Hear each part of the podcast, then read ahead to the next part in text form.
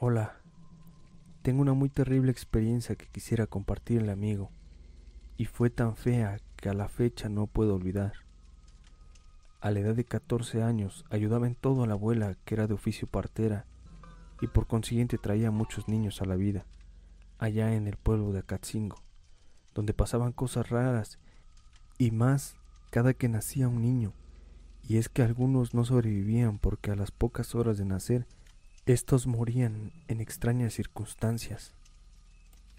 Aunque mi familia es de Veracruz, por el trabajo de la abuela nos fuimos a vivir a Puebla.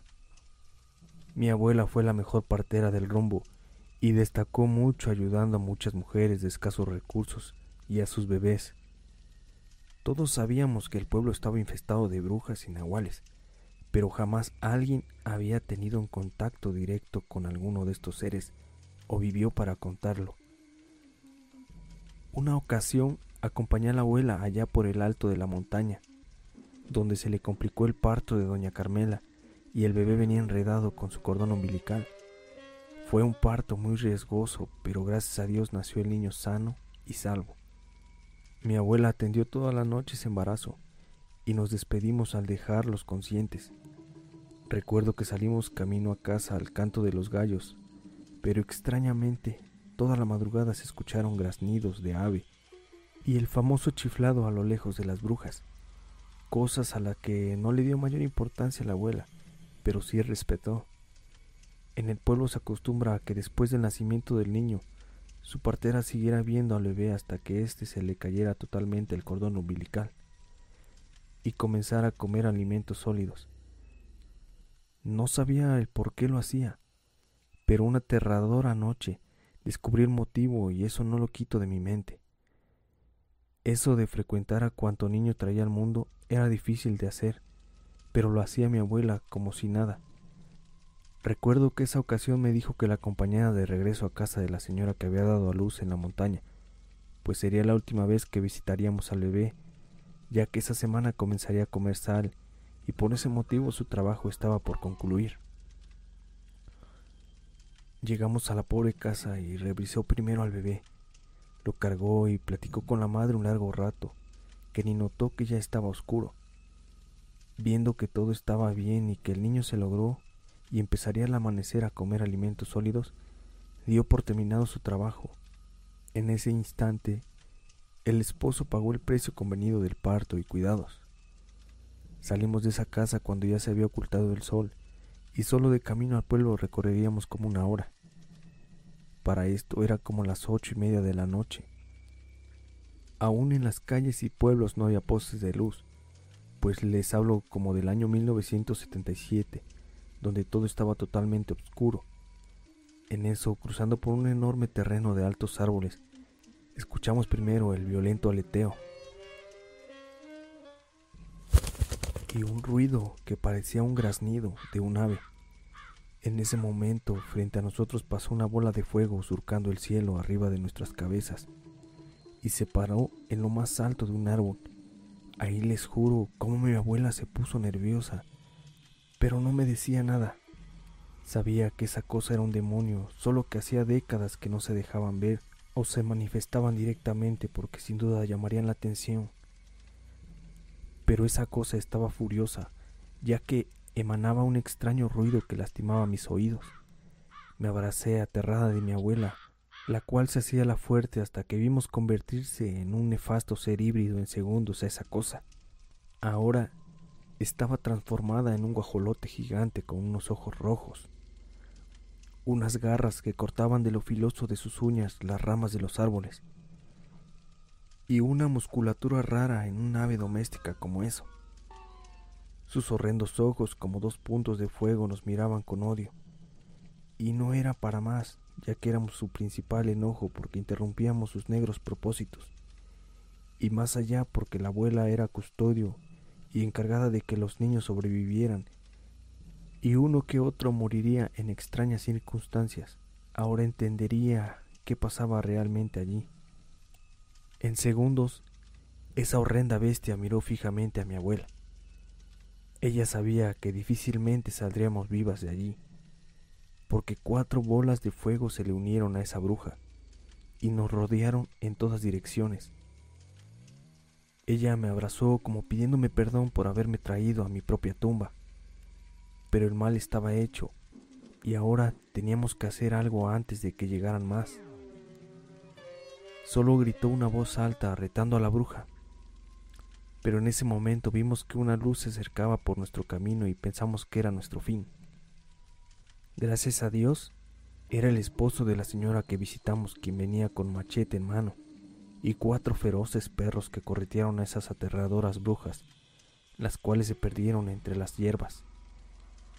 Corrimos como pudimos de regreso a la casa de la señora.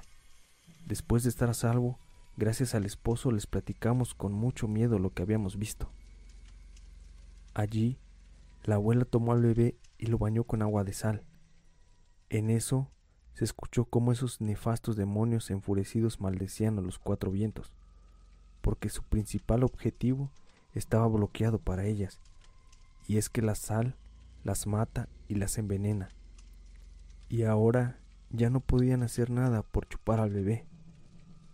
La señora se puso muy nerviosa, tanto que abrazó al bebé y ya no lo soltó. Después llamó a su suegra que vivía en una casa y le platicó lo que nos había pasado y cómo esas brujas se acercaron a la casa con sus oscuros propósitos. La verdad, todo esto era mucho para mí, y más por mi corta edad me puse a llorar de miedo. Cuando supuestamente se habían retirado las brujas ya podíamos marcharnos de allí. Honestamente, no quería salir para nuestra casa, pero el Señor nos dijo que al canto de los gallos nos acompañaría hasta la casa del pueblo pero que primero tenía que proteger a su bebé, y así lo hizo. Puso semillas de mostaza, regó sal y colocó cosas que solo ellos sabían que era. De todo había en esa casa, por si esas asquerosas bestias sedientas de sangre volvían. Recuerdo que me dieron una cruz de madera llamada ocote, con un listón rojo, de lo demás no me di cuenta, pero era un arsenal de objetos de protección. El caso es que el Señor cumplió su palabra y nos dejó en las puertas de la casa de la abuela, sanas y salvas. Nunca olvidaré esa terrible experiencia de lo que viví con esas aterradoras brujas, bolas de fuego. Allí, el Señor nos dijo que esas cosas tenían días tratando de entrar a su cabaña y querían chupar a su bebé desde que nació, pero jamás imaginó que se atreverían a venir directamente. Después no supimos qué pasó con esas brujas. Unos dicen que mientras vivió mi abuela jamás regresaron. Otros dicen que se fueron a Veracruz a chupar niños.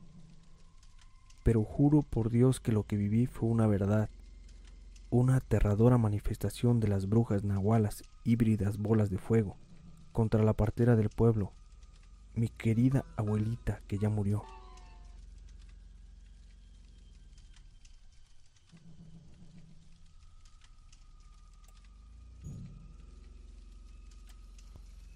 Soy Lorenzo Paz, nacido en el monte, entre montes y animales, de carácter recto corriendo por mis venas. Pero a diferencia de un campesino normal, no me gusta hablar de brujas, duendes, nahuales. No los soporto, no los tolero.